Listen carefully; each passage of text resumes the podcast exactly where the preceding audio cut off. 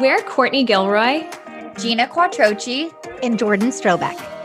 Our direct sales business brought us together, and it's our full lives as six figure mom entrepreneurs that bring us here to share all of our best experiences and education with other moms building their social selling empires during nap time. We're so glad you're here.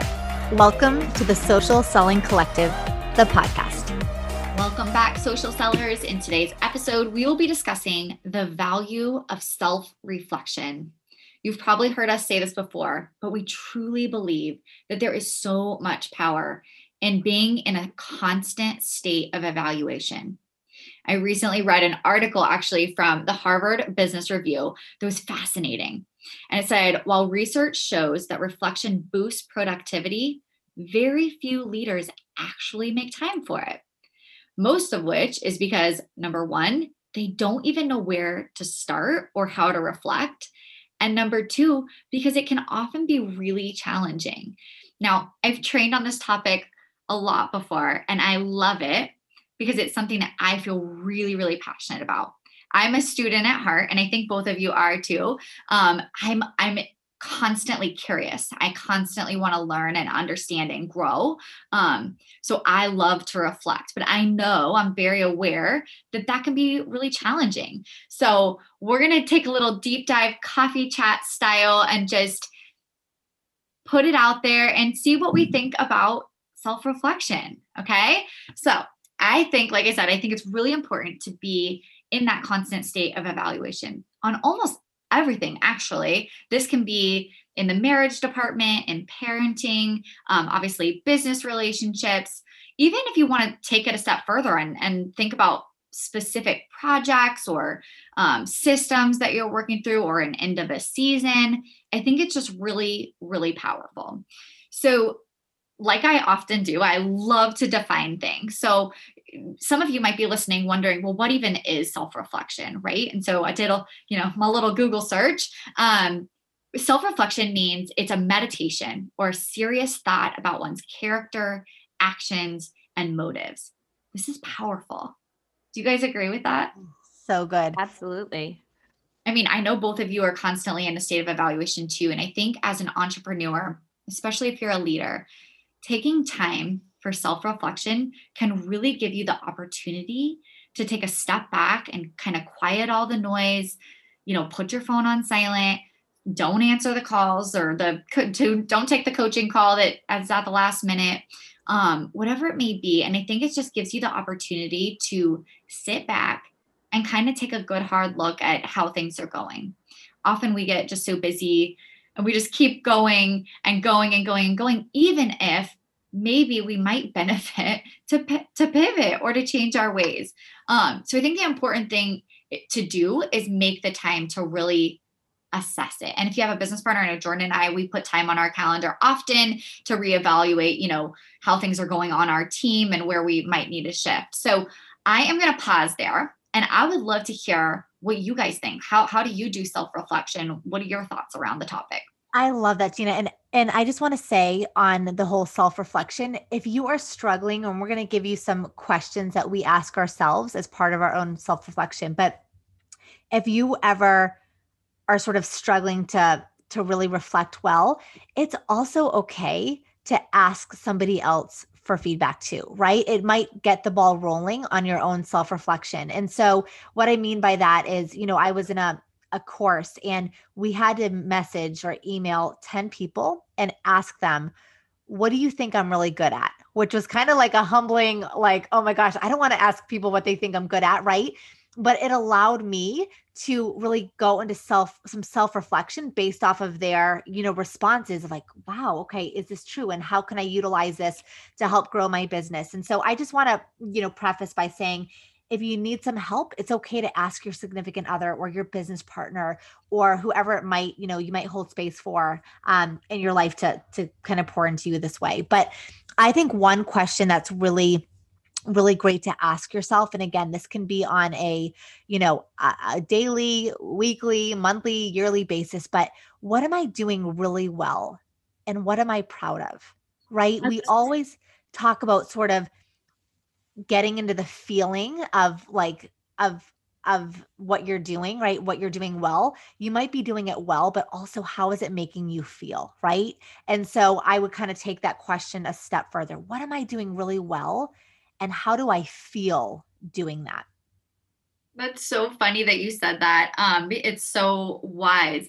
And I, so I asked that to my team, my downline a lot. And so one thing I want to encourage you, if you're a leader listening to this today, to do exactly what Jordan just said.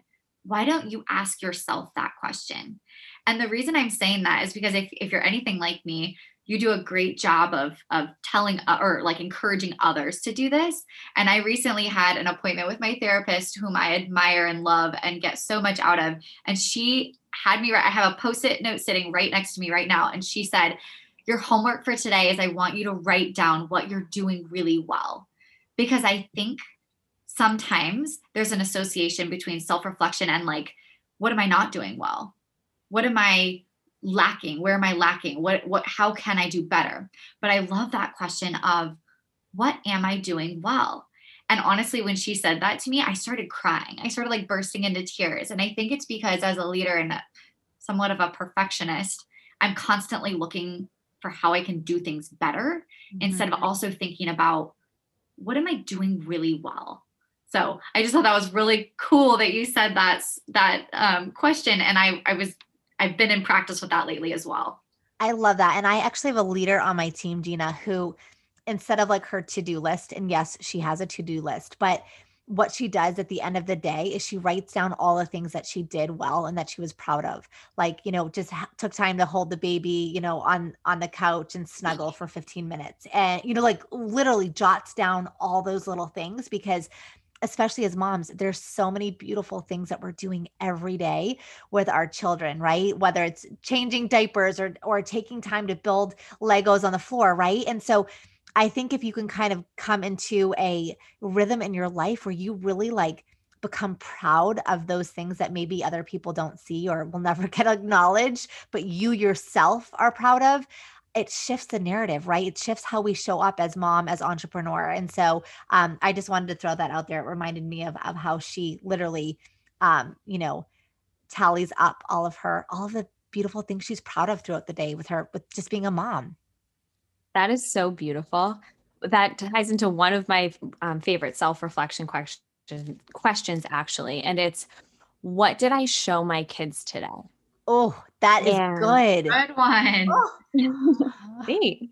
Um, and the reason it's one of my favorite self favorite self reflection questions, say that five times fast, um, is because it's not about showing up and getting it right and polished and perfect. And um, I'm a perfectionist at heart too. And that can be my gold standard always. And it's an important checkpoint for me when I say, but you know what? How did I show up and what did I teach by my example? Did I teach that when I didn't hit the mark that I wanted to, how did how did I show I I received that or what did I do with that information? How was I feeling and how was I letting that permeate throughout the rest of the house and setting the culture of my family, right? and or what am i showing my kids about what parent entrepreneurship looks like am I telling everyone that I want to have this big, thriving, family centered business? Am I actually living it? Yes or no? And and it's such a great checkpoint because it keeps me in the cadence of sticking to my values and why I started my businesses. And and it's been such a good pillar of of thought. Um, another thing that I want to ask, add to my self reflection favorites list here is the question of are we having fun now, business takes work, but there's a reason specifically that we've all gotten into entrepreneurship. And it's very easy to follow someone else's blueprint for business. And there's a lot, in many ways, a lot less thought that goes into maybe working a you know a job that there's a definite job description and a definite set of tasks that you do every day right but in entrepreneurship you have a lot more freedom and flexibility and in many ways you've maybe been drawn to entrepreneurship because that appeared fun to have that independence and authority over how you're appearing in your days, right? And how you're earning that paycheck.